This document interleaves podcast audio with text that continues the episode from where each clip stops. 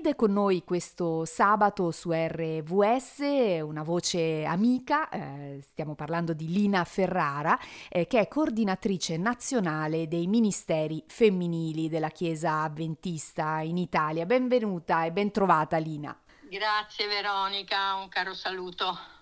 Cominciamo insieme un percorso eh, del sabato eh, per raccontare ai nostri ascoltatori una, una breve storia, un breve racconto eh, che ci offre degli spunti di riflessione e di meditazione anche in chiave eh, evangelica cristiana. Il titolo della storia di oggi è Certezze, giusto Lina? Sì, sì, è una, eh, una storia che ho vissuto io in prima persona e che voglio condividere eh, è anche legata al fatto che quest'anno l'euro ha compiuto 20 anni. Eh. Infatti era nel gennaio del 2002 quando entrò in vigore ufficialmente in Italia e in altri 18 paesi europei come moneta unica. In Italia, ricordiamo tutti, sostituì la lira e chi ha vissuto quel periodo sa bene eh, le difficoltà che dovevamo affrontare. Quindi abituarsi al nuovo conio non fu facile per nessuno, soprattutto per le persone anziane. E ricordo che un giorno ero al supermercato per fare la spesa e quando arrivai alla cassa per pagare, davanti a me c'era una signora anziana, minuta, con i capelli bianchi. Aveva pagato e di resto aveva ricevuto una manciata di monete.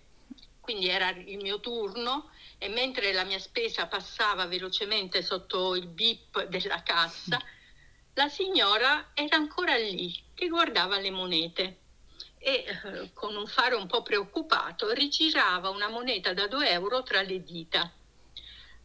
Poi improvvisamente si rivolse al cassiere ed, ed esclamò: Ma questa non è italiana? E il cassiere le rispose: Signora, sono euro.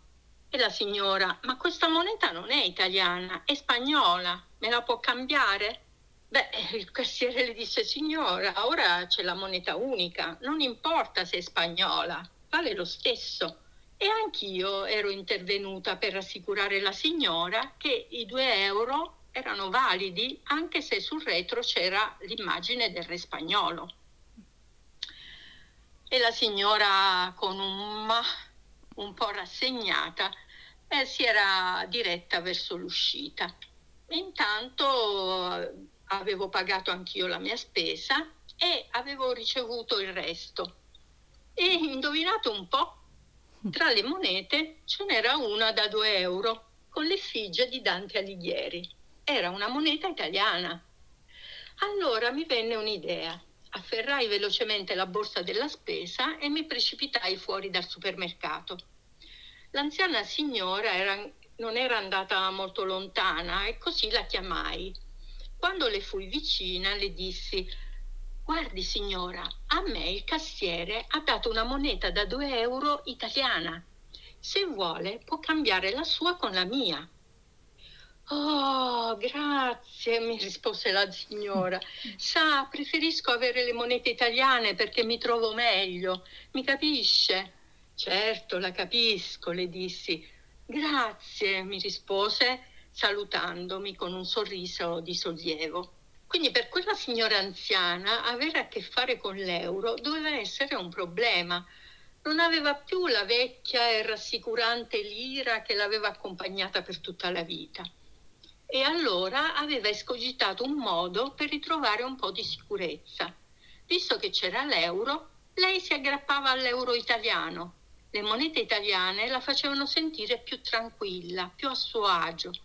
Eh sì, abbiamo bisogno di certezze, di muoverci su un terreno solido. Personalmente io ho trovato la mia certezza in Dio. In una società come la nostra, in un mondo in cui viviamo, eh, sempre in crisi, pieno di incertezze, So che Dio non cambia e che le sue promesse sono valide oggi come lo furono nel passato e lo saranno anche nel futuro. E quindi questo mi dà serenità e mi dà sicurezza. Nel Salmo 40, al versetto 2, il salmista, parlando della sua esperienza, dice Dio mi ha tratto fuori da una fossa di perdizione, dal pantano fangoso Ha fatto posare i miei piedi sulla roccia, ha reso sicuri i miei passi.